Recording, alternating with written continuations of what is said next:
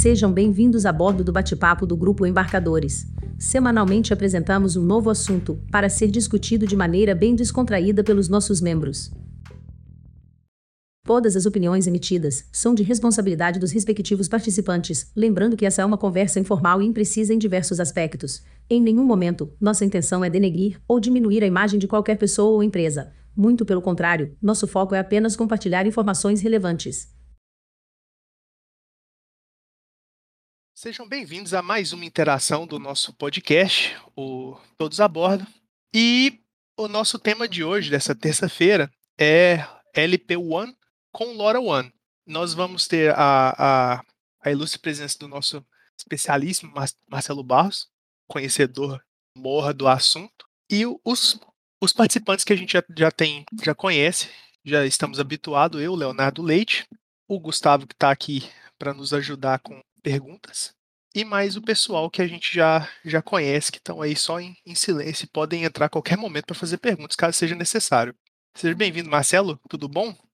Beleza? Lembrando que é um bate-papo, né? Então fique à vontade. É um bate-papo, sem dúvida. Não é uma aula de Lora, não. Longe de mim. Já basta o dia a dia dando aula. Pois é. Bom, é, como proposta, é, como proposta, né? Eu pretendo, a gente pretende, entre outros aspectos, a gente tem que começar explicando o que é, o que é o LoRa, né? Começando pelo conceito do, do LP1 para que o, o, as pessoas que não estão habituadas com o conceito já, já se, se preparem para o que vem por aí. Uhum. É, então, vamos lá. É, a gente, esses conceitos de rede, eu acho que boa parte hoje das pessoas tem, já entendem um pouco de rede, todo mundo sabe dar uns palpites, né? Mas a, a parte de, de rede de, de, longa distância, a gente geralmente chama de WAN, né? Aquela Wide Area Network, WAN. Só que, recentemente, a gente começou a ter uma demanda por uma rede que seja de alcance amplo, né, largo, mas que fosse de baixo consumo.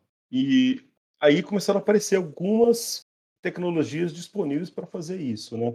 Principalmente com o impulso do, da parte de IoT, né, a gente teve uma demanda mesmo por esse tipo de conectividade, né, de, de, de custo baixo em termos de energia, para a gente poder fazer medições diversas, né? E seria muito bom também se fosse de custo baixo, né, para você poder ter uma densidade de sensor elevada. Para vocês terem uma ideia, com certeza todo mundo conhece uma rede que é a LP1, só que ela talvez não seja tão hype assim quanto o LoRa, né? Que é, que é o quê? Que é a parte de 4G, né? O 4G tem uma parte da especificação voltada para esse tipo de ação também, que é o LTE-M ou o NB-IoT. São é, duas tecnologias que estão dentro do, do, conjunto aí de tecnologias do 4G voltadas para atender esse tipo de, de mercado de comunicação de sensor, sensor com sensor, né, máquina a máquina. Então, isso também existe, as operadoras já fornecem isso, e tem alcance muito grande, porque você em cada torre de celular, você tem suporte para isso, né? Tem que fazer um contrato, obviamente, né? Você vai pôr um chip lá, esse chip tem, um, tem limites, você, e você vai usar essa rede. Essa rede, no entanto, eu, por mais que eles insistam que ela é, é low power, né? Low power one, LP1, ela não é tão low power assim, né? O NB-IoT talvez até tenha um consumo mais adequado para o que a gente chama de, né, de baixo consumo, mas se você pegar um modem mais novo, recente, tá? Você pega o mesmo modem da Nordic, que é muito bom, por sinal, a gente vai ter picos aí de 300, 400 mAh. Isso é, é bastante, né? Quando você é. pensa é. no, no, no, consumo de sensor operado a bateria, né? Então, assim, tem espaço para concorrência. E a concorrência hoje, talvez no Brasil, as mais difundidas, né? A gente pode falar de LoRa, uma tecnologia que hoje está bem difundida, né? A, pega a, a, grande fornecedora de infraestrutura, né? Que é a American Tower, né? A American Tower deve, ela tem mais de 24 mil torres, se eu não me engano, no, no, no país. Se vocês entrarem no site da, é, deixa eu lembrar aqui, IoT-labs.io, lá tem um mapa de cobertura dos caras, tá? Se eu não me, eu não me engano, eles já cobrem mais de 70% do, do país com com a infraestrutura do LoRa. Então, eles, eles que é o negócio da, da ATC? Eles têm torre, eles trabalham com torre. Esse é o negócio primário deles. E aí alugam torre, né? Torre você aluga pela área de vento lá que você é, tampa, né? Colocando sua antena e pela altura. Aí isso gera um preço, uma tarifação. Então ela começou a usar as torres que ela já tinha para pôr gateways de, de LoRa. Nisso ela gerou uma cobertura gigante, uma infraestrutura gigante de LoRa para você poder é, utilizar, tá? Então, então ele conseguiu começar a fazer também com que LoRa chegasse nesse mesmo pé, nesse patamar de ter cobertura ampla. Né? As principais cidades, pode ter certeza, elas vão ter uma cobertura é, já de LoRa. Né? E outra rede que vocês vão ver, talvez vocês já escutem, que tem bastante cobertura nacional também, é a Sigfox, né? E que tem mais restrições em termos de comunicação de dados. E, diferente de LoRa, a infraestrutura é, é privada, é da empresa, é da Sigfox, né? LoRa, apesar da, da TC estar tá dando infraestrutura, ela, ela, é, ela é neutra em termos de rede. Nada impede você lá, chegar lá e pôr o seu gateway lá, sabe? Você pode simplesmente falar, ah, não quero mais trabalhar com você, troca as chaves do seu dispositivo, vou trabalhar com outro. Então, essa neutralidade de rede do, do LoRa é muito legal. Mas eu acho que talvez esse, esses são os exemplos maiores, assim, de, de redes de longa distância, né? Com consumo mais baixo. Não dá muito para comparar LTM, LTE-M com LoRa em termos de consumo, né? A gente está falando de um rádio que nos modos mais baixos vai consumir aí 20 mAh, por aí, e nos modos mais altos, uns transceivers de 100 mW, tá? Em LoRa você vai chegar, sei lá, no pico, uns 120 mAh. Sigfox com certeza é baixo, né? Porque tá, até porque potência também é bem baixa, o, o, a lógica dele é voltada para isso, então a gente tá, também está falando de poucos miliamperes, dezenas de miliamperes. Então, apesar da cobertura ser ampla em todos os três, quatro casos que eu comentei, quando você pensa em low power mesmo, eu acho que talvez o LoRa ele se situa aí no meio termo entre conseguir transmitir algum volume mínimo de dados razoável, né, ter um bom consumo e ter uma abrangência legal. Então, assim, eu acho que para conceituar a parte de LPU1, eu acho que seria nessa, nesse sentido aí, na primeira produção, Léo. Podemos descer aí no detalhe onde você quiser, mas... Perfeito, é porque o, o, a questão, então, assim, a gente já tem uma noção do, do que é o mercado, né? O, quais são os dois players que mais, que, que mais são proeminentes nesse mercado de, de baixo consumo e área, grande área de cobertura, que no caso é a Sigfox e a Alora. É claro que tem, tem outros, outros players, mas esses são os mais proeminentes. Principalmente... Não, cara, porque eles têm todo o poder das operadoras por trás, tá? Então, a gente está falando de empresas igual Vivo, TIM, né? Uhum são gigantescas, então é, é algo para se considerar, mas segue, vai. Sem dúvida. É, mas é, eu acho que... Pois não. Fala. É, tudo bom, pessoal? Boa noite, né? Nelson Lima. É, eu tenho só uma dúvida aí que o Marcelo, porque é, LoRa é Long Range, né? Abreviação, né? Se, se eu não estou enganado. E o Marcelo falou da, da potência, né? E mas o que seria o para especificar, Marcelo, assim, o, o, range, né? Assim, qual a distância que é considerado para ser long range, né? Aí ah. falou da potência, fica em miliamperes, né? Miliwatts. É, legal, mas... legal, legal. Vou dar uns números para você ter uma ideia. Assim, quando a gente pensa em, em, em torre, vamos lá, vamos voltar no, lá embaixo. Se a gente estivesse falando de Wi-Fi, todo mundo tem uma ideia na cabeça, né? Ah, meu Wi-Fi aqui é 10 metros, 15, né? Na especificação lá vai 50, né? Se não tiver ninguém na frente, não tiver nada, né? Dia limpo, maravilhoso. Perfeito. É, tiver alto, né? Não pode estar muito perto do solo, ótimo. Bluetooth menos 10, né? Então é uma rede de alcance pessoal, no caso. O 3G e 4G, a gente já tem uma ideia de que as antenas têm uma boa cobertura é, da ordem de quilômetro. Só que, devido à densidade de prédio, né, tal cidade, então você tem geralmente mais antenas até, né? Numa, elas, elas são relativamente densas. Mas a gente está falando de uma tecnologia que, que é de quilômetro, tá? 4 quilômetros, até uns 5 quilômetros. Só que com um investimento em potência muito mais alto. E, esse é o detalhe. Quando a gente fala de LoRa, um rádio de 100 miliwatts, que é muito menos do que um, a gente teria com um modem, por exemplo, para 4G, né? A gente está falando também de quilômetros. E aí, isso eu te falo por experiência própria, assim, 2 quilômetros para a LoRa não tem muita interferência, né? Sem um monte de prédio no meio, sem né, um, uma, uma, floresta do lado. É nada. Você chega, com certeza, anteninha meia boca, tal. Provavelmente você vai ter conectividade. E aí, se você aumenta a potência desse rádio, você chega a 10, 15 quilômetros. É, é... Só para termos de números, a, por, por definição, em, em, zonas urbanas a gente consegue fazer de 2 a 3 quilômetros com a, a, em regiões densas e na zona rural você consegue bater 12 quilômetros de distância com, com LoRa. É, com um rádio de 100 miliwatts aqui na cidade de Uberlândia, eu falava com o Gates a 4,2 quilômetros de onde eu estou. É, isso dentro da cidade, obviamente que não tinha muitos prédios no caminho. É, a gente já fez teste assim aberto, deu o mesmo rádio dando 7 quilômetros, 7 km e meio. de distância, assim, né? Aí, ambiente rural. Mas eu vejo gente que põe, por exemplo, uma antena diferente, uma antena mais direcional, está fazendo enlace de 15 quilômetros com o mesmo rádio. Então, tem um, um, amigo meu que tem, ele vende produtos da área de automação industrial com LoRa, no interior de São Paulo. Ele tem isso, ele me falou, olha, eu uso essa antena aqui, tal, é direcional, eu consigo 10 quilômetros fácil. Então, realmente, long range é, tá indo nessa é, linha aí. É, realmente. É longo mesmo, Nelson. E com baixo consumo, que eu acho que é o, que é o grande negócio assim, do LoRa. Né? O, uma coisa é, que o LoRa tem que é, que é fantástico, Jorge, é, Nelson, é essa capacidade de ele conseguir decodificar sinal mesmo da presença de muito ruído. LoRa decodifica sinal onde o sinal é maior que, o ruído é maior que o sinal. E as relações mínimas aí do, de decodificação de relação sinal-ruído, elas chegam a menos 20 dBm. Então, assim, a gente tem muito ruído e, e ainda ele consegue funcionar. E outro ponto forte, assim, da, da, da tecnologia, a sensibilidade é muito alta. Então, é, é, ela consegue ter sensibilidade aí que chega perto de menos 110, menos 120 dBm. Né? Eu não sei se isso é algo que as pessoas talvez estejam acostumadas a, a ouvir, né, falar dessa, dessa forma, mas é, só para ficar claro, assim, o que, que é a relação sinal-ruído, né? Imagina que você, é tudo, no fundo, logarítmico por CDBM, mas quando você tem o sinal acima do, do ruído que está ali no meio, você tem uma relação sinal-ruído positiva. Quando você tem o inverso, ela é negativa. Só que, quando eu falo em menos 10, menos 20, a gente está falando de logaritmo, né? dBm. Então, não, não, não é que a gente está multiplicando, a coisa é exponencial. Menos 20, cara, é, é muito ruído e pouco sinal. Da mesma forma, quando a gente está falando de a força do sinal que você consegue perceber no seu receptor, que é o tal do RSSI, Received Signal Strength Indication. A gente está falando que eu consigo receber sinal fraquíssimo e compreender e decodificar.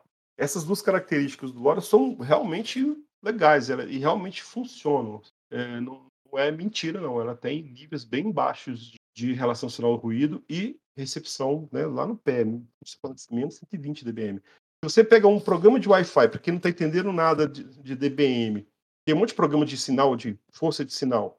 Você pode pegar na sua casa e instalar no telefone. Aí você vai ver as redes da sua casa. E eles vão dar provavelmente um número em dB. Aí você vai ver assim, ó, tá funcionando bem, tá lá menos 40, menos 60 RSSI, por exemplo. Quando você chegar nos 80, cara, seu Wi-Fi já vai estar tá capengando. Lá em 90, provavelmente já vai parar de funcionar. Então, olha a diferença. A gente está indo de 90 para 120. E isso é exponencial. Né? Então, assim, o nível de capacidade de codificação é muito elevado. Entendeu? É fantástico, né? Porque a relação, a eficiência né, do sinal, a relação potência e distância que ela alcança, né? É, e tem outras vantagens, assim. Tem a parte ruim, claro. Uma, uma coisa que é interessante é que ela tem ortogonalidade, né? Então, é, eles chamam de fator de espalhamento. Então, tem vários, vários é, fatores de espalhamento diferentes. A, a, composição da taxa útil da, da tecnologia, ela depende de alguns parâmetros. Então, um deles é a largura de banda que você utiliza, né? outro é esse fator é, de, de, espalhamento. Então, isso, isso aí vai fazer uma composição da, da taxa efetiva de comunicação que você tem, tá? Só que se você tem espalhamentos diferentes, você pode receber ao mesmo tempo no rádio. Então, é como se, se um sinal de um, de um sensor fosse ortogonal em relação ao outro, e isso permitisse que ele decodificasse uh, os dois ao mesmo tempo, sem problema. Os rádios é, é, Sintec fazem isso, no final A gente consegue fazer uma recepção ortogonal, né? Não só é, em canais diferentes, né? Então, eu poderia ter sinais em em bandas, né? Se você pegar a nova, você vai ver que a gente tem várias bandas que a gente usa. E dentro dessas bandas, a gente tem canais definidos. Esses canais têm larguras. Então, tem canais na nossa região de 125 kHz de largura e pode ter canais de 500 kHz de largura. Então, obviamente, que em canal diferente, a gente já esperaria é, que fosse recepção simultânea. Só que eu posso estar até na mesma, mesma faixa ali, mas em SF diferente, em fator de espalhamento diferente. E aí você tem também a possibilidade de fazer recepção. Então, os caras eles conseguiram é, criar uma tecnologia que realmente tem é, valor agregado nessa área, de ser bastante imune, de chegar bastante longe, né? E a, a, melhor parte, só perdão te, te interromper, Marcelo, Não, só para comentar que tudo, isso é, é, feito, feito por hardware. É. Então, o, o, quem vai implementar a aplicação não precisa se preocupar com limpeza de sinal A informação já vai ser entregue limpa para você pela, parte pela parte eletrônica do, do rádio que vai ser embarcado. É, a empresa né, que, que criou isso, né, que na verdade era uma empresa francesa, né? E aí depois, é, hoje quem está por trás disso tudo é uma empresa que chama Centec, né? Isso. Tudo que você tem de LoRa é da Centec, ponto. Essa parte que é ruim, né? É, é, ela patenteou tudo, né? E aí ela, ela, ela comprou uma pequena empresa na época, chamava mesmo, eu esqueci o nome agora, depois a gente pode é, capturar. E trabalhou, criou esse protocolo. Esse protocolo, que é no fundo uma implementação de um transceiver de rádio, né? É, ela patenteou e as pessoas que querem usar, elas têm que pagar um, a licença de uso e colocar dentro do seu chip. Então, no fundo, ou os transceivers na hora que vocês estão vendo, ou o cara pegou, geralmente ele pegou o DAI ali da, da empresa, encapsulou junto com o que ele queria e vendeu um outro encapsulado. Tá? Geralmente ele fez alguma coisa assim, ou de alguma forma ele licenciou a tecnologia, mas a tecnologia toda é, é deles. Uhum. E aí o chato é concorrência e mercado, né? Não tem nada muito barato no fundo. E aí a parte ruim, como é que eu quero ter uma rede com mil sensores se eu for pagar, sei lá, mais de 10 dólares em cada transceiver? Mesmo os rádios da ST recente que tem LoRa dentro custam em torno de 8 dólares. Esses é. modos que você compra da Chile custam em torno de 10, 12, 13 dólares. Então a, a escala fica um pouco comprometida pelo lance de, de ela ter feito todo o processo de, de, patente em cima, né? E por hora não vi ninguém copiando isso não. Já vi vários tem no, no YouTube vocês vão achar a gente que fez um pouco de areia reversa. O que ela fala que tem lá dentro não é somente aquilo começa a mostrar que tem um pouco mais, que é mais difícil do que parece, tem todo um processo é, ali de, de que eles já fizeram, mas que ainda não conseguiram um transceiver que funcionasse exatamente igual que entrasse e operasse na rede com os, os transceivers da Syntec. Quase, até tá? porque, né, é, só um pouco de, de história e trivia, eles pegaram um, um protocolo de comunicação que já era implementado no setor militar, fizeram uma implementação para o setor, para o mercado civil, Daí eles encapsularam tudo num circuito elétrico que faz a mágica e depois passaram o, o lore em si para um grupo open source. Então a maravilha está é, em um... falar que é tudo open source, mas aí você vai chegar no, no nível de implementação de hardware é, é fechado e, e, muito bem regulado. Sim. E todos os transceivers são deles. A gente está falando de transceiver de, de sensor, mas os, os, de rádio também, né, que fazem essa decodificação simultânea, esse F diferente, geralmente eles recebem locais por vez, simultâneos tal. Tem outros que você consegue mais se você colocar lá outros chips deles tal. Mas, enfim, é tudo deles, né? É uhum. tudo deles. Então, assim, por que um gate LoRa custa tão caro, né? Por isso, né, no fundo. Porque né? não tem concorrência, os caras botam o preço que quiser. Põe o preço que quiser, óbvio, né? E, e, é, e é onde isso acaba sendo limitado, né? Porque uma coisa que eu falo, 30 sensores numa rede LoRa é nada. É, é, é, nada tem é nada. Assim, realmente, a rede consegue ter uma boa gerência de dezenas de nodos, centenas de nodos. Né? Obviamente, se a gente está falando de 500 mil, aí gente, 500 mil sensores, 2 mil sensores, aí a gente começa a ter um número que é realmente começa a preocupar um pouco. Mas nessa ordem aí de 50, 100 sensores, cara, esquece. Funciona bem mesmo, sabe? Bem estável, bem robusto. Mas, com certeza, suporta muito mais que isso, porque se você pegar uma uma cidade onde você tem uma torre, por exemplo, da American Tower, e tem a cidade inteira querendo publicar, gente querendo subir sensor, a gente tem uma densidade de sensor muito maior, né? E, e é, então é, é, legal, assim, a tecnologia é de fato é, boa, né? Ela funciona, né? Só que tem esses probleminhas aí. Esse, esse detalhe. É. E aí, puxando, puxando já pelo, pelo nome que você deu aí de nó, a gente pode falar mais ou menos como é que a, a, a estrutura de uma, de uma rede LoRa, LoRa se, ela existe, né? Como é, como é que eu implemento uma rede LoRa pela definição do, do, do grupo? Sim, sim, claro. Então, o, os nós, o que são os nós, né? Os nós são os elementos de ponta, os sensores. Uhum. A gente tem. Pode falar, explicar o que é que eu falo, Léo? Não, por favor, por favor. A gente tem uma estrutura baseada em, em estrela, no fundo, né? Acho que todo é. mundo de conhecimento de rede consegue imaginar isso onde os sensores que estão ali reportando dados, né, seus medidores, né, seu, aquele, aqueles caras que estão ali fazendo alguma inferência física da, da realidade e mandando isso para o seu servidor. Onde que esse dado cai primeiro, né? A gente tem o papel de um, um dispositivo que chama gateway. E esse gateway é um concentrador para aquela região onde esse sensor está. Então, o, o, seu sensor pode até ver mais de um gateway, não tem problema, isso é normal em LoRa, você pode ter vários gateways, mas de certa forma ele vai é, é, mandar dados para um desses gateways. Esses gateways, então, estão de novo numa estrutura é, estrela. Esse gateway pega o dado e, e sobe com esse dado. Em LoRa tem duas coisas bem claras. O que, que é a infraestrutura de rede e o que, que é a infraestrutura de aplicação. Então, a sua entrada em rede, ele vai ter um servidor de rede que vai validar as suas chaves de acesso, né? vai ver se aquele sensor está habilitado para operar nessa rede. Né? Então, tem um processo de criptografia envolvido nisso. E uma vez que você consegue entrar nessa rede, que a gente chama de fazer o, o join na rede, né? você troca alguns pacotes, ganha as chaves dinâmicas, vamos dizer assim, para utilizar. Né? Tem várias formas de fazer isso, tem duas formas de fazer isso, mas a forma mais comum, que a gente chama de OTA, né? você entra na rede com uma chave pré-configurada sua, ela só serve para você entrar na rede, usando o servidor de rede que, que o gateway vai te dar acesso, você passa a fazer parte dessa rede com uma chave criada a partir das, das outras. E aí você usa essas chaves criadas para falar com o seu servidor de aplicação, que aí pode ser a sua própria infraestrutura de rede, né? Ou se você tiver isso terceirizado, alguém vai ter essa infraestrutura lá em cima. Então, a, basicamente, esses gateways eles podem eles podem estar tá interligados de alguma forma nessa, nessa área de serviços aí que a gente chama de é, é um backhaul no fundo, né? A gente tem vários gateways trazendo esse dado para um, uma área de servidores de rede que, por sua vez, vão estar conectados numa área de servidores de aplicação. Como esses caras estão do gateway para cima, aí varia muito. Então, por exemplo, você pode ter um gateway numa torre, a, a torre, por exemplo, tem fibra ótica, esse gateway está na fibra ótica ali e pronto, ele entrou na rede ali com dados ali em alta velocidade para servidores de rede e servidores de aplicação. Agora, do sensor para o gateway, geralmente é uma estrutura estrela, e você pode falar com vários gateways, inclusive, você não está preso só em um gateway, não, tá? É e até recomendável, parte, né?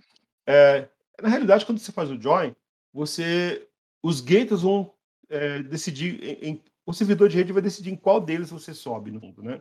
E aí você vai ficar atrelado naquele gateway durante o seu processo de comunicação. Mas, por exemplo, se caiu aquela, aquele join, ou se você quiser refazer esse join, você, nada impede que ele, que ele vá ser feito depois em outro, que por sinal sei lá, colocaram lá depois, estava uma relação melhor. Essa decisão ela vem da, da parte de rede, no fundo, tá? não, não é preso. Para você que é um sensor, você meio que não existe, ele parece que é transparente, né? Parece que você está falando direto com o seu servidor de aplicação depois que você passa pelo processo é, de join, né? É, é mais ou menos é, a estrutura é simples no fundo, né? Tem, tem, já vi é, proposta para mesh, LoRa, tal, daí começa uma me desculpa falar, começa uma viagem aí de outras coisas, mas o, o básico é esse, uma topologia estrela para o gateway e o gateway com um backhaul de comunicação que chega no servidor de rede e servidor de aplicação. É, que é onde o, o pessoal começa a empolgar, né? Porque pela, é. pela, pela, definição, o, o, os, os, comunicadores de radiofrequência, o, o LoRa mesmo vai acontecer entre o NOR e o gateway. Daí do gateway para os servidores de aplicação e de rede, você pode fazer o tipo de conexão que você achar necessário para garantir a qualidade do seu dado. Porque você já pegou essa informação do campo.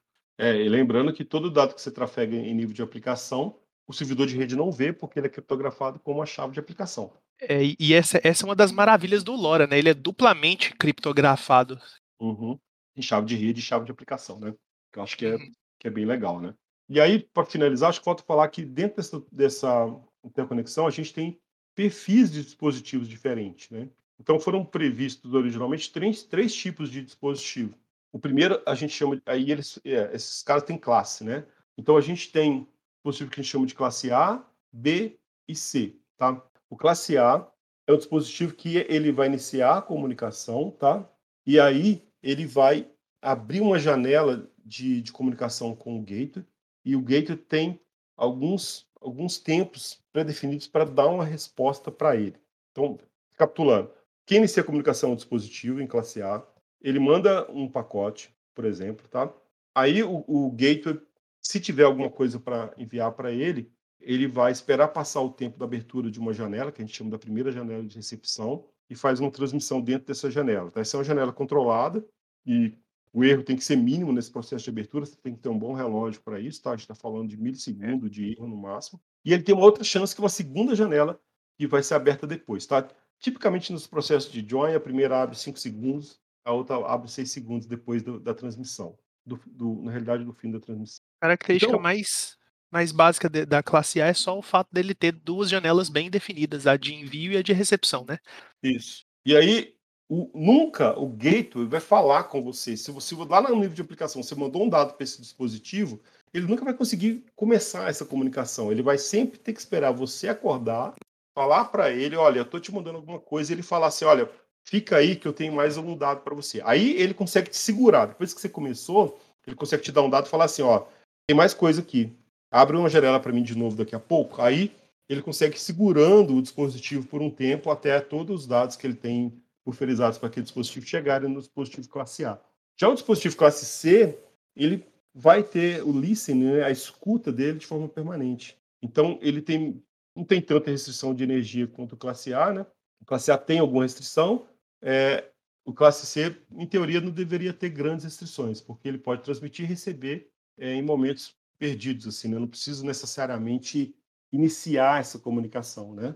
Eu posso ter uma comunicação que partiu do gateway para o dispositivo. E tem um terceiro tipo, que é o que a gente chama é, de classe B, onde ele, ele, ele é alocado em slots de tempos bem definidos. Então, ele fala com o gateway, ele fala assim, eu quero chavear para a classe B, aí o gateway vai negociar com ele umas janelas temporais cíclicas, onde essa troca de comunicação pode acontecer. Isso aí exige um pouquinho de sincronismo a mais, né? E esse dispositivo é, de certa forma, bem mais raro. A gente geralmente tem tipo classe A ou classe C, tá? E lembrando que toda a entrada em rede, ela é classe A. Então, você pode ter o dispositivo classe C. O processo de entrada em rede segue como classe A. Você manda, abre a janela de recepção 1, recepção 2. Aí depois você decide, ah, agora eu vou ficar em classe C. Beleza, liga o seu rádio para recepção e passa a receber o tempo todo. Então, são níveis diferentes de consumo, né? O classe A mais restrito, o classe C menos restrito em termos de, de energia, e o classe B é um, é um escalonamento mesmo no tempo, né? Ele é uma é. taxa frequente de aí, comunicação. Só aí, Marcelo. Fala. Não, essa dúvida aí.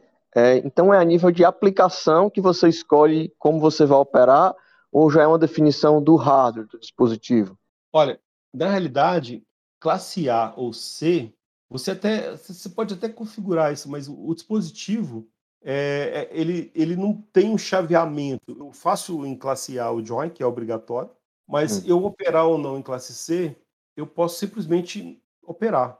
Ah, vou desligar e vou só mandar de vez em quando. Então eu não preciso fazer nada no dispositivo para isso. Então você só vai falar com o seu, com seu sistema, olha, olha, eu estou em classe A, não, não, vou, não vou ligar o rádio de recepção e pronto. É claro que lá no seu servidor de rede você pode falar que esse dispositivo é classe A ou C, porque aí o gateway sabe que ele para enviar para você, se você está em classe A, ele tem que esperar você se apresentar à rede, né? E se você é classe C, ele sabe que pode fazer um envio a qualquer momento. Mas note que eu não tenho nada em termos de protocolo falando assim, ah, agora eu sou A ou C. Não, não, não, não tem isso lá. Já para classe B, tem. Você faz um login, login não, né? Você faz um join classe A, e aí você tem comandos onde você conversa com o gateway para ir para classe B. Por quê? Porque ele tem que negociar em qual janela de tempo no ciclo dele é, ele, você vai usar. Tá? Isso aí é coisa de vários segundos, tá? Essas janelas entre um e outro, tá? Dezenas, centenas de segundos, para vocês terem ideia. E aí ele negocia essas janelas e elas vão mudando a cada ciclo. Né? Ele vai colocar uma quantidade de dispositivos ali, cada um num um pedacinho diferente. Então isso tem que ser negociado. Então, nesse caso, o gateway tem que saber que você está indo para a classe B para poder fazer essa alocação de recursos para você cíclico. Mas os outros não, você pode simplesmente ficar quieto lá na sua classe A e seria bom configurar o servidor de rede para ele saber que você está nessa classe para não ficar te mandando nada à toa. Mas você percebe que são duas co coisas configuradas de forma independente nesse caso, né? No classe B não, a gente tem uma configuração que é suportada pelo próprio protocolo. É, é mais como uma. Mais uma característica da operação mesmo que você quer. Exatamente. É, é, é, o servidor te enxerga se comunicando e ele, ele consegue determinar que você é A ou C pela maneira como você se comunica. Não é uma configuração ou, ou um elemento de hardware que você tem que trocar para isso. Então, de ah. novo, ó, se você configurar lá no servidor de rede que você tem um dispositivo classe A, o que a sua aplicação mandar para esse gate e enviar para o seu dispositivo, ele não vai fazer um envio imediato. Ele vai esperar você mandar, ele vai esperar receber um pacote daquele dispositivo para avisar para ele que ele vai mandar para mandar na janela de recepção e se tiver mais dado pendente para pedir, aí sim via protocolo que ele continue mantendo a janela, é, reabrindo janelas novas de descida para ele. Então isso é uma configuração no servidor. Se você fala que ele é classe C, quando o dado chegar no gateway, ele vai falar, opa, beleza, o cara é classe C, azar, vamos mandar. Pá. E aí manda a qualquer momento. Mas não está amarrado em protocolo. Isso que eu quero dizer. Já o classe B está amarrado em protocolo. Você entra em classe B e a troca de comandos de MAC né, com o seu gateway. É porque os tempos entre as janelas do classe A são determinados, né? Tem nome, é, é comunicação Aloha, se eu não me engano. É, não tá escrito assim na norma, não, mas assim, o classe B parece muito o Aloha mesmo, né? Tem essa, essa lógica. Mas assim, lembra assim, né? Eles não usam esses nomes de função, mas. É para não ter que pagar. Um pouco. E aí tem o tempo que abre depende da característica regional da rede que você está, tá? Então, por exemplo, a nossa região, a espera da, da janela 1 são 5 segundos, a espera na janela 2 é um segundo depois dessa primeira, ou seja, 6. E aí, depois que você faz o join à rede, né, depois que você troca as chaves criptográficas e passa a poder comunicar nessa rede, ele pode mudar esse tempo. Então, tem comandos de reconfiguração de rede que podem fazer com que esse tempo seja menor. Eu estava vendo o pessoal da American Tower, eles têm uma região que eles criaram lá, né, que eles chamam de LA 915, né, Latin, Latin América, né, que não existe na norma, tá? E a gente geralmente trabalha baseado na AU 915, né, que é da Austrália.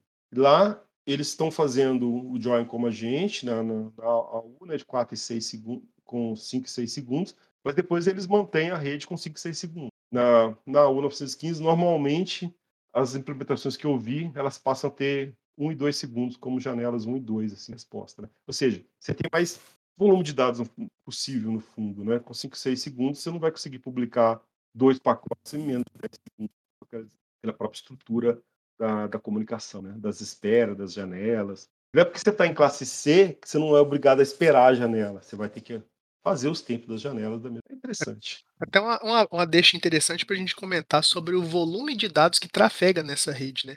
Eu ia pois é, né? Essa é a parte ruim, né? É. Porque tem vários compromissos aí.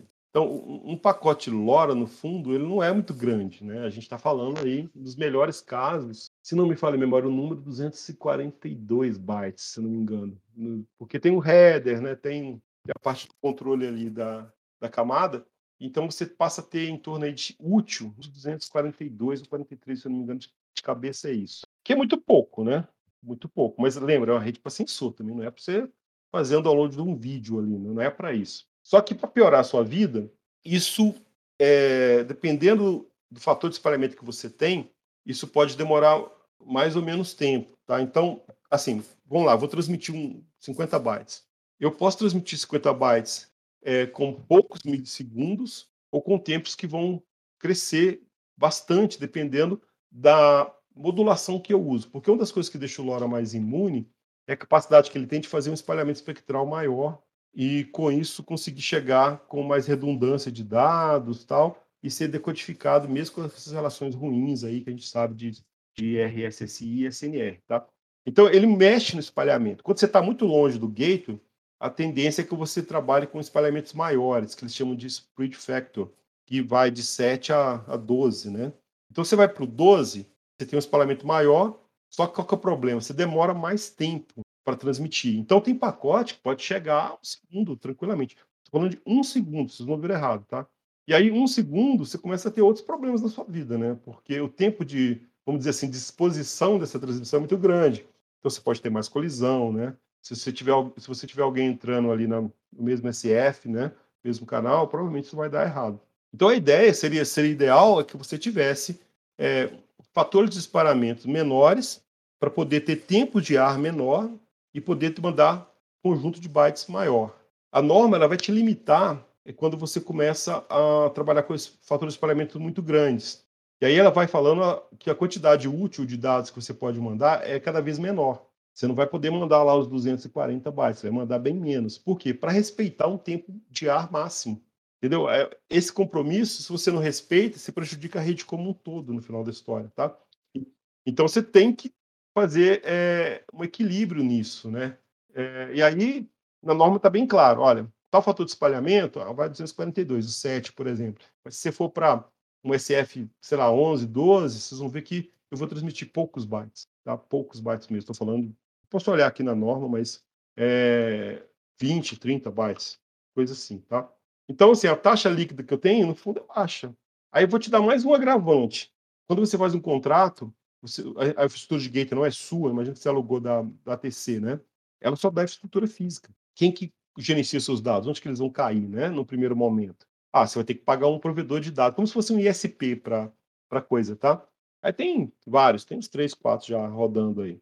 E aí esses caras vão querer uma taxa média ali, eles vão te vender um pacote de dados, vamos dizer assim. E esses pacotes de dados não são gigantes. A gente está falando aí de 160, 200 pacotes dia. Não é nada assim do outro mundo, né? E downlink menor ainda, né? 15 downlinks. Então, se você estiver longe do gateway e com um pacote desse de dados, você vai estar com uma taxa efetiva de comunicação muito baixa mesmo, tá? Então, põe isso na sua cabeça. Você quer fazer LoRa? É para dados de sensor. Não, eu não vou transmitir vídeo, imagem, nada disso. É, é impossível, tá?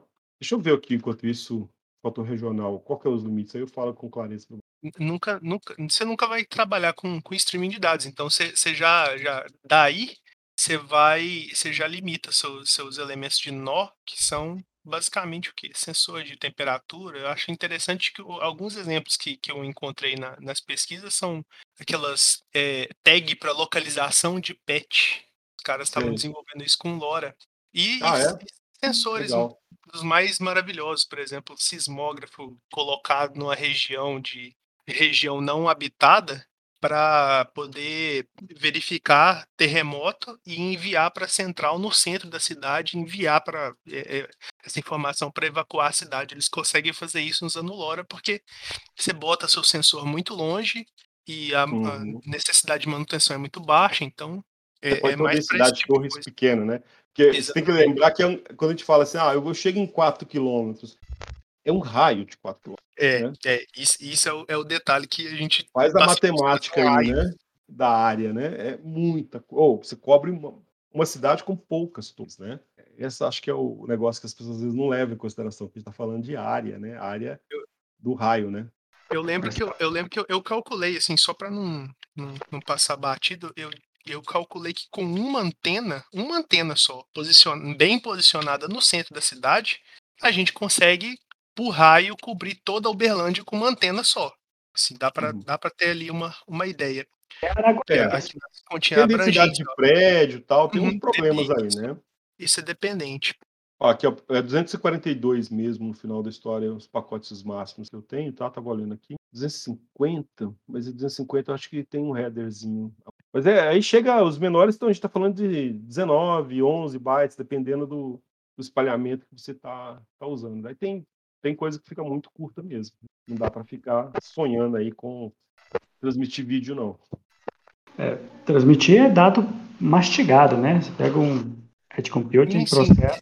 Exatamente. Você nunca vai, você nunca vai transmitir. Dado bruto, né?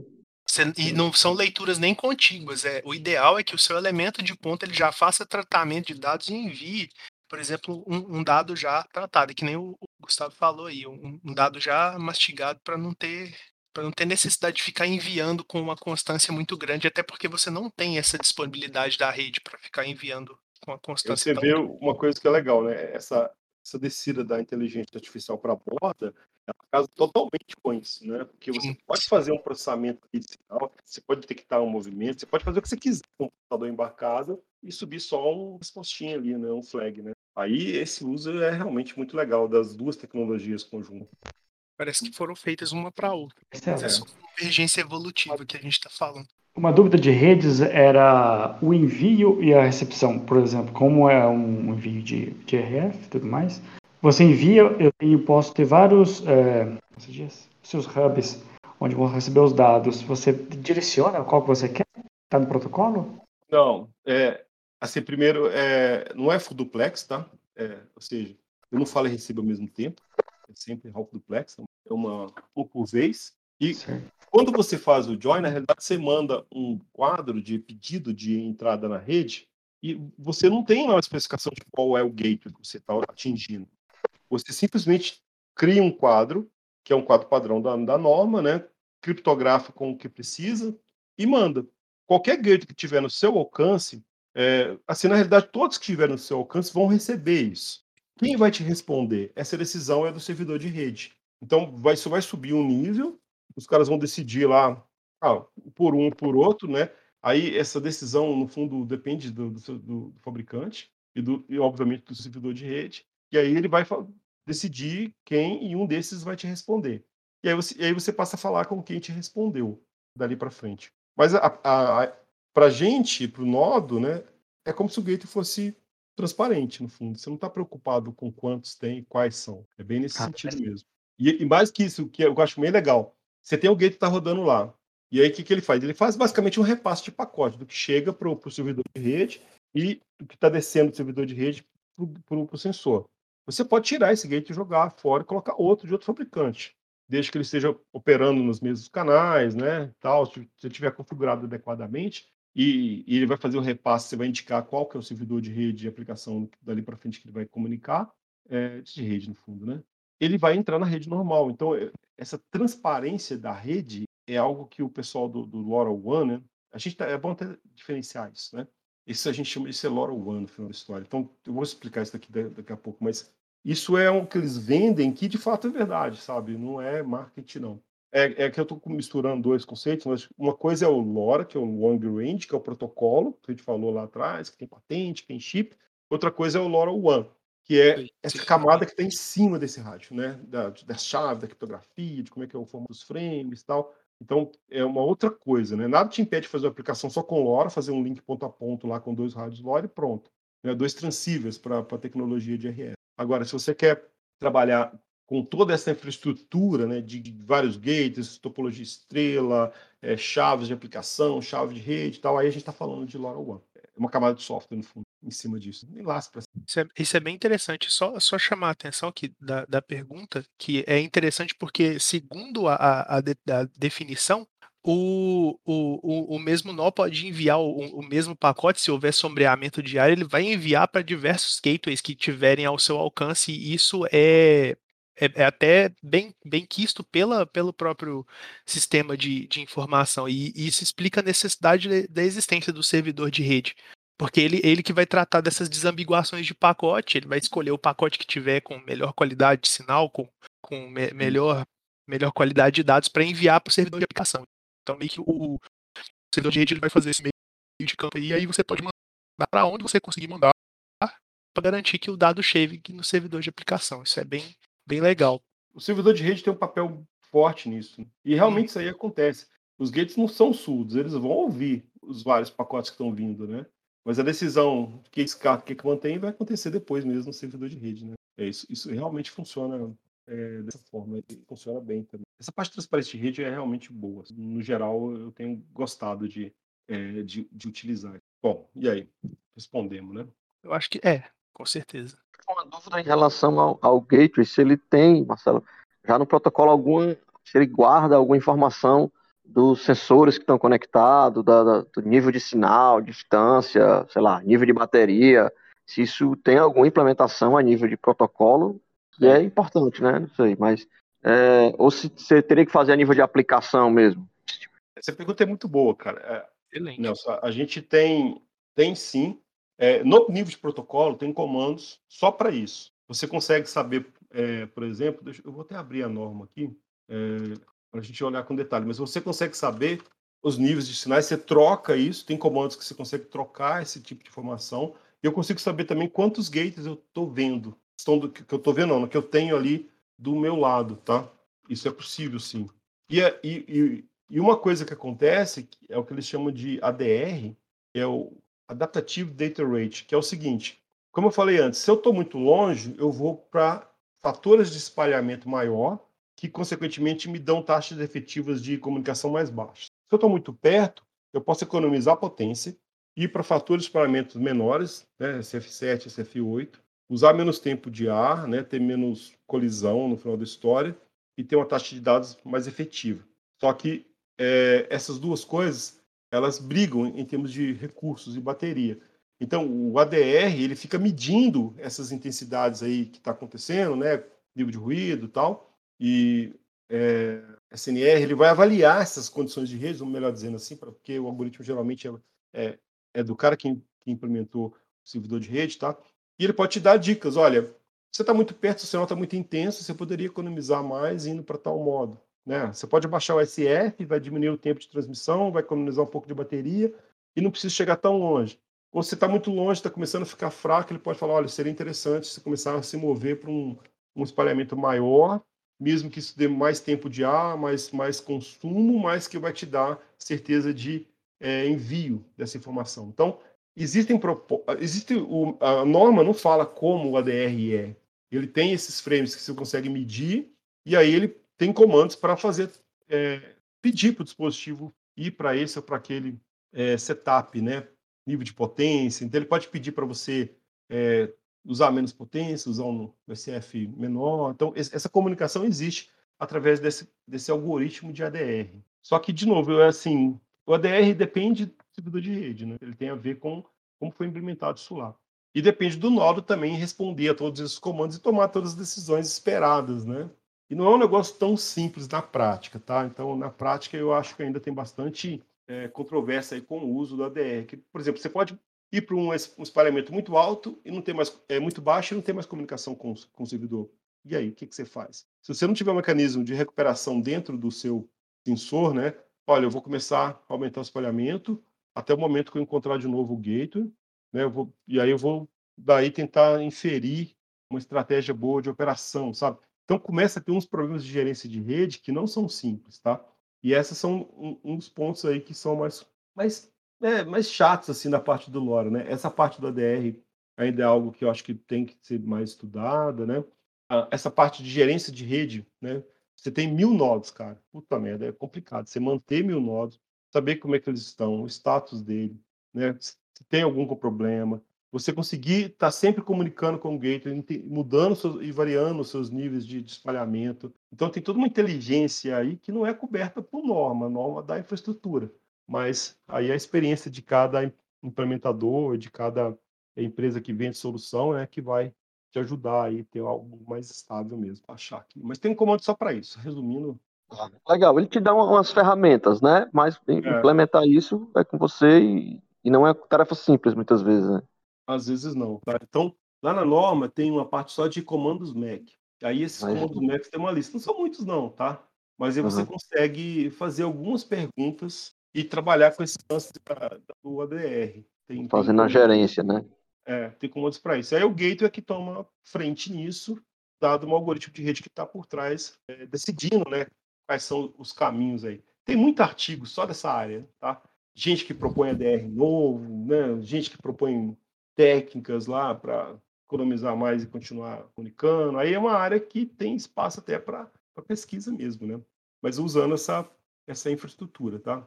Então depois você dá uma olhada na parte só de comandos, você vai ver todos os comandos que tem lá na, na especificação 1.03 ou 1.1, que são os mais é, recentes. Ah, tá aqui. Fala, não. Dois, três. Eu, eu acabei de abrir a tabela de comandos aqui para.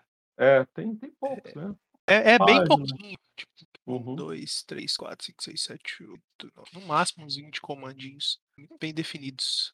É, e tem, tem, tem, ainda a, a, a, a direção. Quem por quem exemplo, pode fazer, né? São, quem pode fazer são definidos ou é só o NOC que pode enviar esse, essa, esse comando ou só o gateway, até porque são como é que fala? O comando ele é compartilhado. Se, ele for enviado pelo nó, ele significa uma coisa, se ele for enviado pelo gateway, ele significa outra. Isso, exatamente. Interessante, interessante. A lista é pequena, a lista não é grande não. É, não é complicado implementar esses comandos. Mesmo esses da DR, eles que são mais enrolados, você pode simplesmente falar ok e não fazer nada, né? como dispositivo, tá?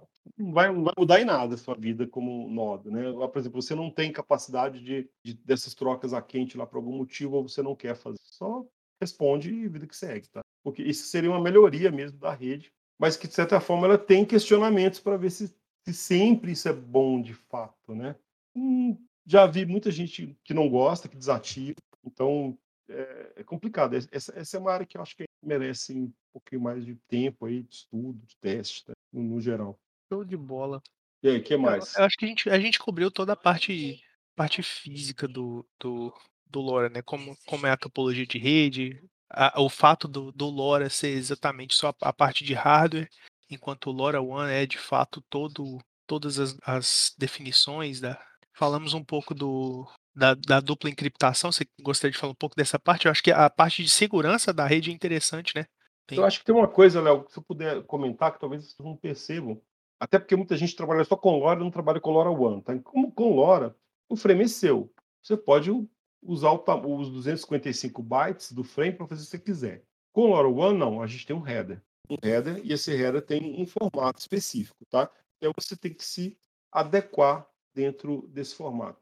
Mas quando você escreve uma aplicação, isso eu acho que é legal comentar, o que você faz, o que você faz no fundo é manter esses headers que são necessários, né, a identificação do quadro, mas do ponto de vista da sua aplicação, você trabalha com o conceito de porta. Depois de que tem TCP, né, e o DP a gente tem portas, né? Só que aqui não tem esse porta de origem e destino, tem uma porta. Então, você, como aplicação, quando você escreve uma aplicação LoRa que roda no sensor, você pode usar determinada porta para publicar os seus dados. Então, por exemplo, vou usar a porta 20, né? Então, na hora que você monta um quadro, você fala, ó, minha porta de destino é 20. E aí você publica esse quadro com o payload que você quiser colocar ali. Note que eu não estou definindo aqui que gate, não estou definindo nada. Eu estou publicando na porta 20. Onde que vai parar isso? Isso é uma, é uma confusão que eu vejo em geral. Isso vai parar no seu servidor de aplicação. Então, existe uma associação da aplicação com o sensor. Onde que está associado isso? Onde que está sendo feito isso? Nas chaves criptográficas que você trocou. Então, no fundo, a gente tem uma associação única entre a aplicação que recebe seu dado e o que você está enviando. Lá na aplicação, é, isso vai cair no servidor, obviamente, no seu servidor de aplicação, e aí você tem formas de tirar essa informação dele, tá? Forma mais comum, para quem conhece aí um pouquinho de, de comunicação, é MQTT, onde você assina naquele seu servidor de aplicação informações dos seus nodos, tá? Os nodos, eles têm um número único, né, que a gente chama de EUI, né? Esse número, inclusive, você pode pagar para ter registro dele, você pode gerar um aleatório. Eu, eu, eu geralmente uso o ID do processador e expando o ID interno do, único do processador para um número do tamanho do, do EUI que é necessário lá. Mas você pode pagar também para ter um EUI, tá? Como tem USB, tem EUI, várias coisas tem, né? EUI. Uhum. Então você lá quando você escreve a aplicação, é, quer pegar o dado do sensor, você vai entrar via MQTT no servidor e fazer a assinatura dos dados que chegam daquele sensor. Você pode assinar tudo vai chegar tudo para você de todas as portas que você publicou do sensor, ou você pode assinar uma específica, né? Você pode é, filtrar, você pode assinar o dado e filtrar por porta. E aí, dentro dessa sua aplicação, você pegou o dado e por porta você pode tomar decisões específicas é, dentro da sua rede. Então, você poderia estar publicando na porta 20 dados do sensor, você poderia estar publicando na porta 30, sei lá, dados de gerência de rede, por exemplo, o meu nível de bateria, meu RSSI, meu SNR, são coisas que a gerência de rede vai querer saber. Lá na frente, então, você pega via MQTT que você assinou daquele dispositivo, e aí você pode separar em aplicações diferentes lá, em termos de software, tá? E a publicação é o inverso disso. Quero mandar para minha aplicação que está rodando, você, você vai publicar um dado na porta especificada. Então, a porta ela não é origem destino, é só a porta. Quem quer assinar esses dados, pega via MQTT, vê se é da porta que você quer, e quem quer publicar, publica numa porta específica também via MQTT naquele sensor. Então fica simples, né, do ponto de vista estrutural de comunicação de aplicação, o processo, né? E, e, e o servidor de aplicação ele vai já fazer toda aquela encriptação, tal, e vai te entregar o dado bruto ali, limpo, já sem criptografia. As operadoras, no fundo, não sei se você sabe, mas elas trabalham com uma terceira chave, porque ela também não deveria ver o que você publica. Então, ela tem a chave de rede, a chave de aplicação do seu ISP, vamos dizer assim, e a sua chave pessoal que está encriptada em cima disso tudo. Então tem Isso. geralmente três chaves. E aí ninguém vê o seu dado, né? Só você. Ah, que interessante, porque é claro que pelo mesmo gateway podem operar diversas operadoras é. diferentes, mas, mas muito legal que ele descompacta o, só o seu dado para ele, o servidor de, de o servidor de rede vai descompactar o, o seu dado para o servidor de aplicação especificamente, para ele saber para onde ele tem que enviar, e o servidor de aplicação vai descompactar só necessariamente a informação definida. É compartilhada a rede, você pode estar na rede com sensor de um monte de gente diferente. É, né? pois é, pois é. É porque a, é, ela, ela é praticamente, assim, meio idiota a comparação, mas ela é, ela é relativamente pública, né? É, é um concentrador de dados e aí você vai fazer filtragem no seu servidor de aplicação. É, inclusive, nada impede que você ligue um nodo aqui e fique tentando fazer join num gate qualquer que você enxergue. Você vai, obviamente, não vai avançar por falta de chaves de, de criptografia adequada, mas você vai atrapalhar o gate, com certeza. Sabemos como atacar uma, uma rede LoRa de. Observação, possibilidades aí de problemas, né? futuro, essas coisas são, são. Elas têm uma certa fragilidade, né? Então, RF e seus problemas, né? Por falar Mas nisso. É, é... Pode. Não, eu só, eu só vou chamar justamente para esse, esse detalhe, para essa parte, né? Que você já, já implementou aplicações usando LoRa e LoRa One, não, não sei se você usou os dois, mas quais foram os problemas que você, que você viu na implementação e, e comunicação da rede? Se é que viu algum. Eu tenho usado só LoRa One mesmo, tá? Eu não tenho Sim. usado nada LoRa mesmo direito. Pelo, pelos, pelos projetos que eu tinha envolvido, era tudo LoRa. Uhum. O difícil é ter a infraestrutura mesmo, sabe? Porque essa parte é complicada, né? Você tem que instalar, os gateways são caros, né? Então você tem que ter antena, instalar isso tudo. Você tem que ter toda uma infraestrutura de, de serviço. Tem vários é, é, servidores, né? Servidores de rede que a gente está falando, existem implementações abertas. Você pode montar, né? Sei lá, monta um container, sobe isso e tal, e vai falar com o gate. Esse gate tem que configurar que canais ele trabalha, né? Porque tem a gente tem, na nossa região, tem, existem 72 canais de subida e 8 canais de descida. E desses 72 canais de subida, é, na nossa região, 8 são de 500 kHz de banda e o resto é de 125. E os de descida são de 500 kHz. Então você tem que instalar no gate, olha, eu trabalho em tais canais, entendeu? Eu trabalho em tais SF.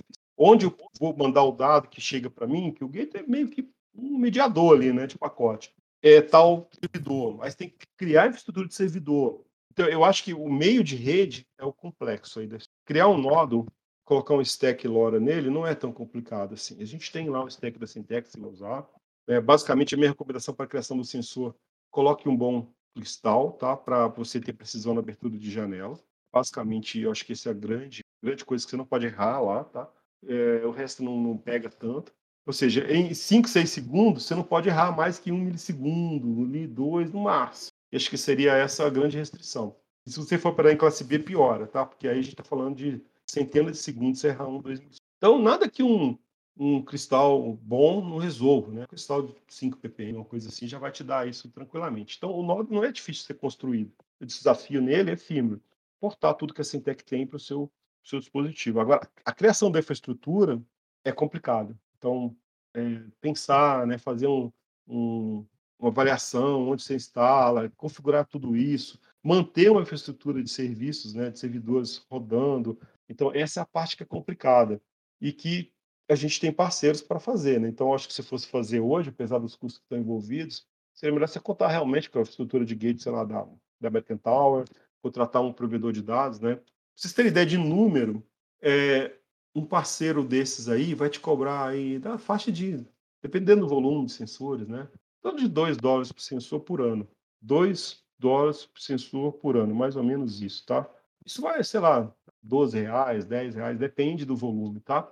Não é muita coisa. Também você não tem muito pacote, não tem muita transferência. Só que acontece? Você delegou toda a infraestrutura de rede, instalação física de gateway. Isso não está na sua mão mais. Você vai ter um é. local lá que você vai definir seus EUI, né, os dispositivos, suas chaves e tal você vai entrar com a sua aplicação de rede, de, com o seu servidor de aplicação, buscando o dado no servidor do operador, do ISP, e tirando os dados do seu sensor, levando para a sua aplicação. Ou, em alguns casos, eles vão pegar o dado do sensor e já vão republicar no seu servidor. Então, você vai ter que ter um servidor lá, por exemplo, onde ele vai publicar o que ele está vendo, vendo chegar dos seus sensores.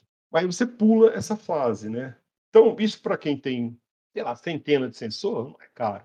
Agora, se você tiver 10 mil sensores, 5 mil sensores, aí você tem que começar a pensar se vale a pena ou não trabalhar na minha própria, própria infraestrutura, né? Ou se não tiver cobertura também, de repente, naquela região que você foi decidiu trabalhar, você quer trabalhar na área rural, né? Eu quero cobrir, sei lá, é, agricultura inteligente, quero, não, não, sei, tem milhões de casos de uso. De repente você não vai ter gate, você tem que levar um gate e vai ter que fazer a sua instalação de infraestrutura. Essa é a parte que eu acho que é que é pesada, assim. O resto não é tão assim do outro mundo, não. Acho que é, é mais dominável, vamos dizer assim. É, e só para atitude de curiosidade, enquanto você falava, eu, eu me lembrei que é, a, os gateways que, que têm disponíveis, pelo menos os que são os que obedecem o, o, padrão LoRaWAN, eles são mapeados. Então tem um site, o The Things Network, ele mostra os gateways que estão instalados. E aí aqui, enquanto, enquanto você falava, eu abri aqui para ver. Nós começamos no Brasil com 36 e hoje 36 é, é, comunidades, né? e temos 78 gateways instalados. Na Tem nossa regi região de né? Uberlândia. aqui- É, é, eu, eu tô literalmente na, na página olhando aqui. Isso daí são gateways públicos, né? Qualquer um Sim, pode são- se conectar. São gateways públicos. Acho que a Unicamp tem É, um que projeto. se não tiver as chaves, não vai adiantar, né? Pois é. Eles Tu vai, te dar. alguém para você ter que conversar aí para conseguir chaves de acesso e, e esse tipo de coisa. Tem um site mundial mesmo, eu não sei se é só esse, mas tem um outro que também mostra. Chamava mesmo? Esqueci agora. Marcelo. Então, eu, desenvolvedor freestyle, eu posso fazer eu lá no meu sítio, colocar, claro, se tiver acesso a algum um gateway público, ou então privado mesmo da própria empresa, né? Esse é o custo mínimo que eu entendi tudo.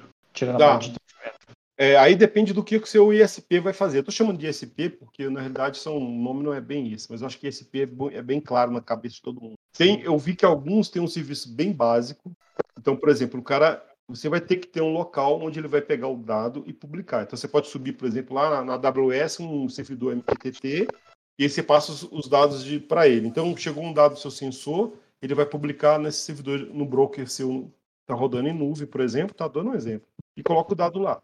Aí você faz o que você quiser com isso. Tem outros que podem ter mais complexidade, podem ter uma gerência melhor dessa sua informação. Aí, aí depende de quem que você está contratando. Mas, assim, em teoria, é usar uma infraestrutura de rede pública dessas, como a da ATC, por exemplo, ou alguém que queira colocar isso para você, e assinar um plano de dados. Cria o seu dispositivo e segue a vida. Esse é o caminho mais simples mesmo, né? Mas com o volume de, de nodos, seria interessante você pensar em ter infraestrutura própria e daí também todos os problemas. Sim.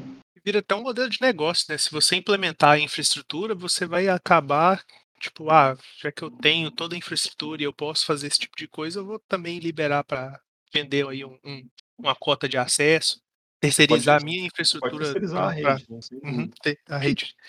É, é difícil contar, ganhar da capilaridade da American Tower. Assim, É. Os caras, eles viram um nicho. Assim, a torre tá lá, cara. Tava ociosa, né? Vamos dizer assim, né? Eu podia pôr outras coisas nela. né? Então os caras tiveram uma sacada foda, né? Assim, vão lá, né?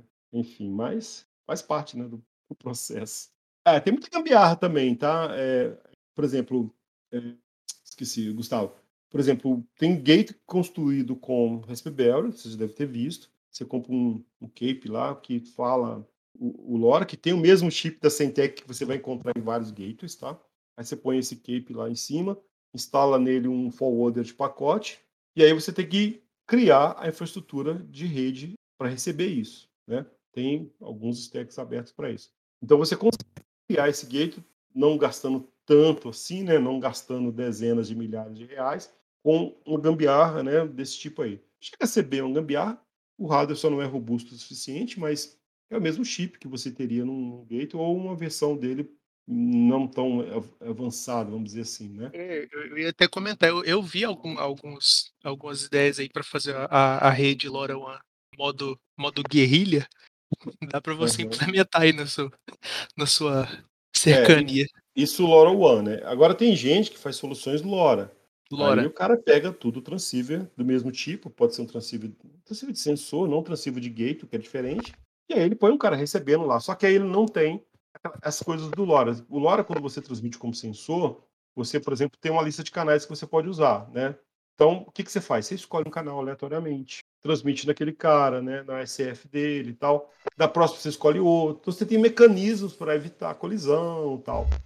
Se você tem um rádio só simples de sensor, como aspas, gateway, ele vai estar trabalhando no, no canal fixo. Então você não vai conseguir ter um volume de sensor chegando ali muito grande. Você vai ter só realmente ali uma quantidade reduzida, tá?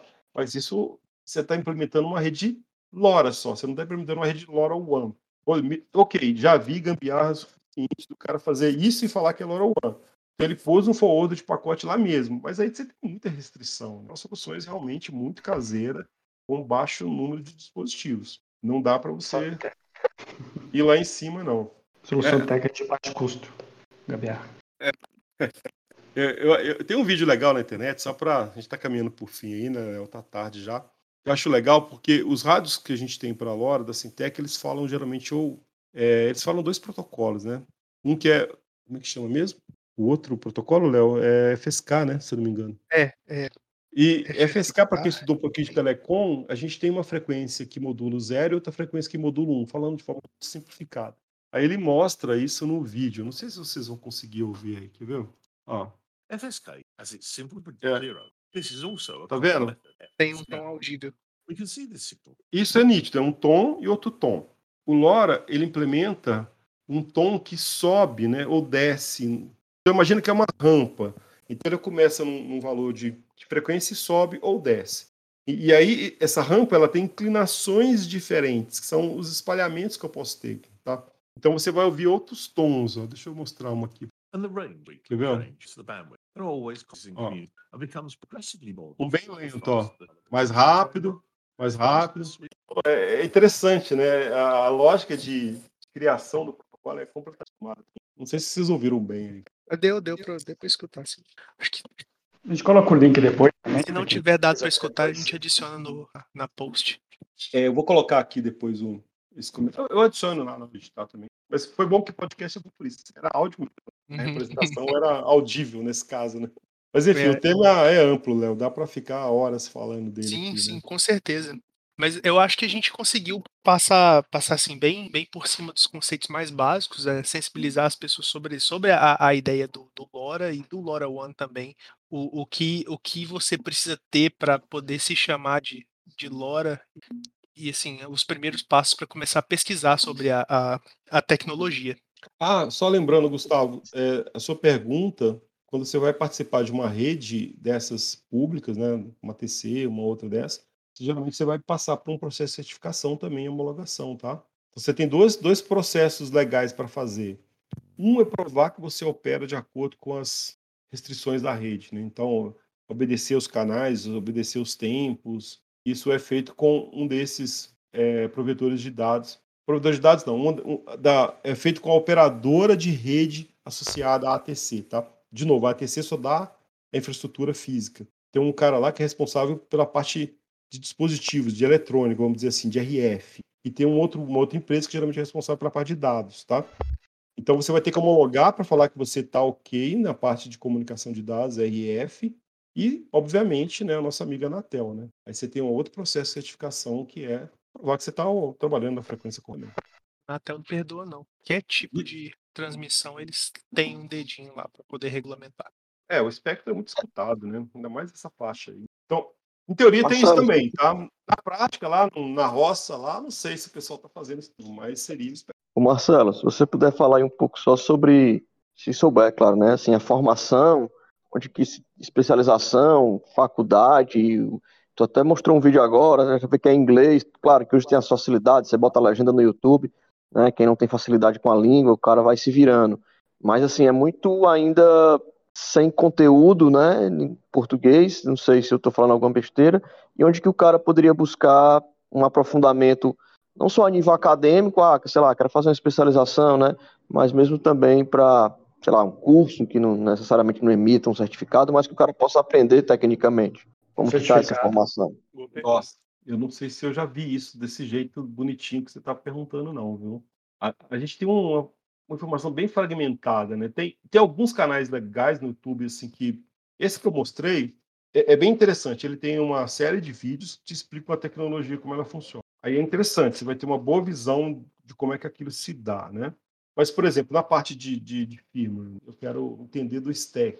Cara, eu nunca vi nenhuma boa explicação para isso. Tem lá o código da Semtech, no GitHub e tal, e se vira, meu amigo. Né?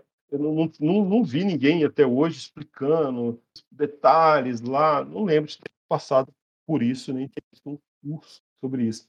É, piora ainda mais, do meu ponto de vista, quando a gente fala da, da infraestrutura de rede. É, a minha impressão é que está tudo muito espalhado e não ajuda muito. A documentação da Centec também Desculpa, mas eu também não acho que é muito boa. Você lê o manual do chip mais comum, que é o SX do 76, faz dispositivo.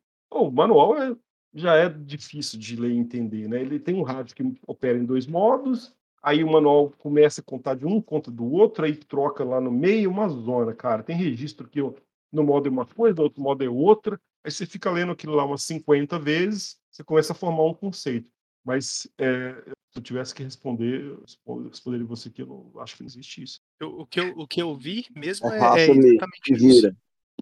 É, cara, o, o que eu, eu, eu vejo bastante, por exemplo, gente no, no YouTube, principalmente, explicando como funciona toda a rede, mais ou menos o que a gente conversou aqui hoje. Você acha bastante canais com tutoriais, como funciona, as pessoas explicando qual, qual que é a, a- como que a rede, como que a rede responde, as qualidades e tal, mas aí na hora de implementar mesmo é, é muito, muito difícil, para não dizer que eu pessoalmente nunca achei nada. Marcelo ainda já citou algum- alguns, alguns canais que eu já nem, nem tinha ideia que, que existiam, mas até porque eu acho que tem muito pouco hardware a- além da empresa que, que mantém o, o esquema disponível. Eu acho que agora que a, a, a, a ESP lançou um- uma iteração do, do sistema deles com, com LoRa embutido, além do Wi-Fi, aquele esquema da, da ESP32, que tem Wi-Fi, Bluetooth, e tem uma que tem LoRa também. Aí eu acho que a partir daí começa a, a- acho que democratizar o acesso à, tecnologia mesmo. Mas para além disso, É. cara, São muitas coisas espalhadas, né? E, Uhum. e formar esse conceito geral, quando a gente fala de LoRaWAN, tá? Sendo bem claro, é complicado. Falar só de LoRa, eu acho que já não é tão complicado. É entender realmente o rádio, saber configurar o rádio. Que a complicação é o manual do rádio, que não é grande coisa. É, uma coisa que eu gostei muito de ter visto, e eu vou colocar isso depois também, foi uns vídeos de engenharia reversa. Que é quem quer Legal. entender ali no nível de engenharia reversa, é legal.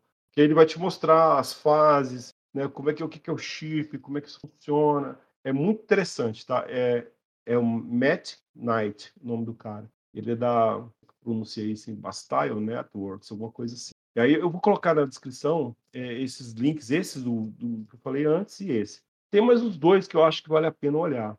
Mas uma informação, informação consolidada, eu não lembro. Eu lembro de, um- de uma página de um indiano também muito boa, bem detalhada, assim, com boas explicações, boas metáforas, às vezes, né, que ele usava.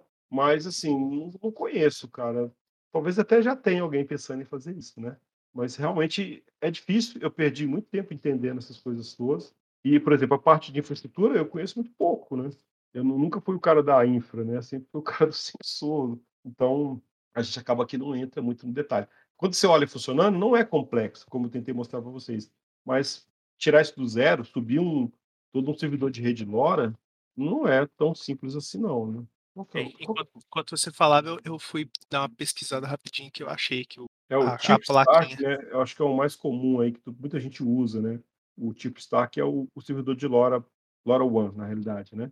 Muitas implementações que eu vi trabalham com ele ou derivações dele. Nele você, você pode cadastrar dispositivo, né? Colocar as chaves, e tal, e aí ele vai é, receber pacotes de um gateway e passar a rodar. Tem tutorial sobre isso? Essa parte você vai entrar no chip Stark.io, tá? C-H-I-R P stack.io. É que chip é o sinal do LoRa, aquele. hum, Então, é chip stack.io é o nome do negócio, .io. Lá ele vai tem tutorial, como é que você instala, como- né, isso você acha. Mas não é só isso, né? Você tem que ter gateway, você tem que configurar o forwarder de pacotes do gateway, né, para chegar os dados aí. Você tem que configurar um servidor de MQTT. Então tem um processo pesado aí também de, de setup, né? Pra não- pior, pra- né? Manter isso em pé, né? Que é pior. Para não dizer que a gente deixou, deixou muito a, a, a Deus dará, eu achei aqui um- uma, o modelo Ah, da mas- ESP que eu comentei, ó, 180 reais você compra uma, placa, uma plaquinha de ESP32 com LoRaWAN embutida. Pra, É ela uma já vem até, não é? é, ela vem com display de LCD, Eu já vi. anteninha, é, é assim, eu achei legal. Qual que é o Dá pra- transceiver que tá nela? Deixa eu ver se Você fala lembra? na aplicação, na descrição do produto.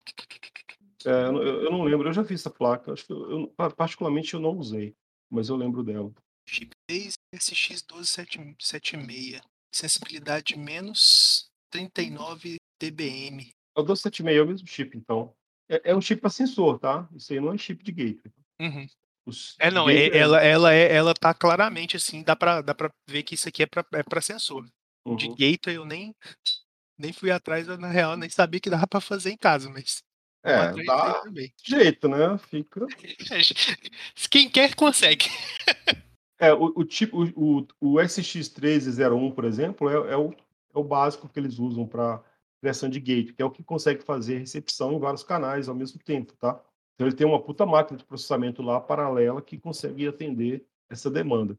É, aí tem outros, né? Tem outros chips para gateway. No, se você entrar no site da, da Centec, você vai encontrar outros. Eu estou colocando aqui, para gente não esquecer, é, esses links. E, inclusive, tem já especificação para operar na faixa de 2.4 GHz, tá? Não sei se vocês sabem disso. Não só na faixa de 915, que é o que a gente geralmente trabalha no Brasil, né? A Europa é outro valor, né? Na 800, alguma coisa, se não me engano. Mas tem também para LoRa para 2.4 GB, tá? Que é um outro conjunto de aplicação, aplicações indoor, de repente. Né? O alcance é menor, mas que leva pode levar tudo que a gente tem de ganho aí, de imunidade, né, relação boa de sinal ruído, etc., para o ambiente dessa rede que opera em 2.4, né, que é essa rede ISM que a gente chama, né, Industrial Scientific Imaging. A largura de banda é maior também? É, vai aumentando a largura de banda. Eu, eu, lembro de ter lido já, é maior o canal. O canal de 125 é muito pequeno. Lá tem mais, mais taxa no fundo, né? Também. Né? Então eles aumentam a banda e aumentam a taxa. Mas é configurável também, tá? Tem tem bastante coisa. Eu vou colocar esse link também aí para vocês, aí a gente disponibiliza para tudo. Só que, de novo, tá tudo no Centec, tá? Centec. Uhum. É, eu, acabei, eu, tô, eu tô pesquisando aqui justamente para fazer o, o, gateway, e aí eu descobri, eu, eu encontrei a, os, as documentações sobre o servidor, até no, no, no, na página da LoRa One, eles, eles indicam uma placa aqui, que é a placa de uma empresa chamada YMood, que é literalmente uma plaquinha que você pode se conectar com a SPI, aí você usa o microcontrolador que quiser para falar com ela. E aí eu abri um pouquinho aqui mais para ver qual que era, literalmente o chip da Semtec, o SX301, que faz a Isso. Não tem mais. comunicação. A, a ST lançou jeito. esse STM32 LW55C, se não me engano. É que é o chip deles com, com, com LoRa. O que, que tem lá dentro? Tem o SX276. No primeiro momento, eu achei que não era exatamente o DAI dos caras, né? Junto com o Cortex deles, né? Cortex M que eles colocaram junto. Aí você vai ler a documentação, tudo igual. É tudo a mesma coisa. É mesmo, no fundo, é a mesma descrição de registro tal, não tem diferença. Colocaram uma SPI lá dentro para fazer o que você faria com dois chips do lado de fora. Então, assim, não teve uma mudança no final da história. E aí, onde eu achei pior, até lembrei uma coisa muito relevante aqui. Eu estava vendo uns artigos sobre operação e, e temperatura. E aí o cara mostrava no artigo que você começa a ter uma degradação da comunicação a partir da temperatura passando ali de 65 graus. Daí para frente, taxa de erro de pacote lá em cima, tá? 70 graus, 75, o negócio não vai para frente, mas 80 já era. A comunicação, ele mostra no artigo, ele testou isso, né? E aí eu estava vendo lá, né, o chip da ST, aí falava assim, operação do chip, é, menos 40 até 105 graus. Eu falei, uau, que legal. Ué? Aí tinha um asterisco, né? Sempre tem, não, mas o Rádio Lora não. Aí ele mandou a faixa do Rádio Lora do manual do Rádio Lora, do X276. Que eles falam, acho que 80 graus, se não me engano, mas 80 graus já não. Já, 80 graus você já foi, já. O artigo já, é, já foi. A taxa cai bastante, você vai cair para 10, 20% da taxa útil que você tinha antes, para você ter ideia. Começa a ter muito problema. E isso está em todo mundo, né? Porque é tudo dela, né? Uhum. Ela não resolveu isso aí até onde eu sei. Tô vendo aqui o, Vocês vão achar artigo de gente que colocou cooler, cara, em cima para manter a temperatura mais baixa. Vendo aqui o, a, na especificação do módulo. Na especificação. Sol, imagina como é que fica, né? Não, não tem condição, ele não tem condição nenhuma. Tipo, né? O local foi embora, né? Então, assim, tem, tem problemas, né? A tecnologia não é perfeita, né?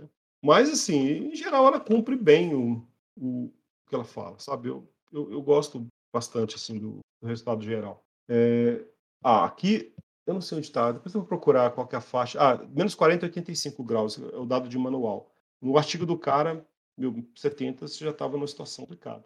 Então, assim, tem que tomar cuidado com algumas coisas desse tipo, né? Não tem mais. Como é o mesmo CI, né? O mesmo core, né? Essa parte deles, você vai ter o mesmo. Perfeito. Então, pessoal, Opa. eu acho que é isso. Eu gostaria muito de agradecer a presença de vocês, agradecer o Marcelo aí pelo pelo papo, agradecer pela presença do pessoal, pelas perguntas, o Nelson aí, muito bem. Valeu, valeu, galera, foi massa. Parabéns aí, Marcelo. Passou um conhecimento aí que acho que poucos têm sobre Lora, viu? É. Parabéns, cara. Obrigado. E agradeço mais uma vez e daquele tchau, tchau para. Beleza, pessoal. Qualquer coisa, manda um e-mail, entra no grupo lá, manda uma mensagem. Eu pus até um resuminho esses dias, né, das diferenças da, da, da regional da, da, da American Tower para a Austrália, né? Contei uma historinha lá, ficou enorme, mas é, é legal para você ver o que, que eles mexiam. Quem quiser entrar no grupo depois vai ver lá publicado no passado. Resumo É, se puder compartilhar lá no grupo depois, né? Alguns os links desses vídeos aí. Ah, não, né, esse, dá uma esse- olhada, né? Não passar em branco. todos os entender links que um nós pouco. comentamos aqui vão, vão estar no, no- na postagem do, do podcast também. É, eu coloquei no grupo de admin, depois, se o Donato quiser, põe mais um, porque aí eu pego tudo de lá. Fica mais Beleza. fácil a gente juntar na, na edição final. Moçada, então tá, obrigado, viu? Prazer falar com vocês sempre. aí. Valeu, galera. Valeu. Tchau, tchau. Tudo de bom. Muito obrigado, galera, e tchau. até a próxima.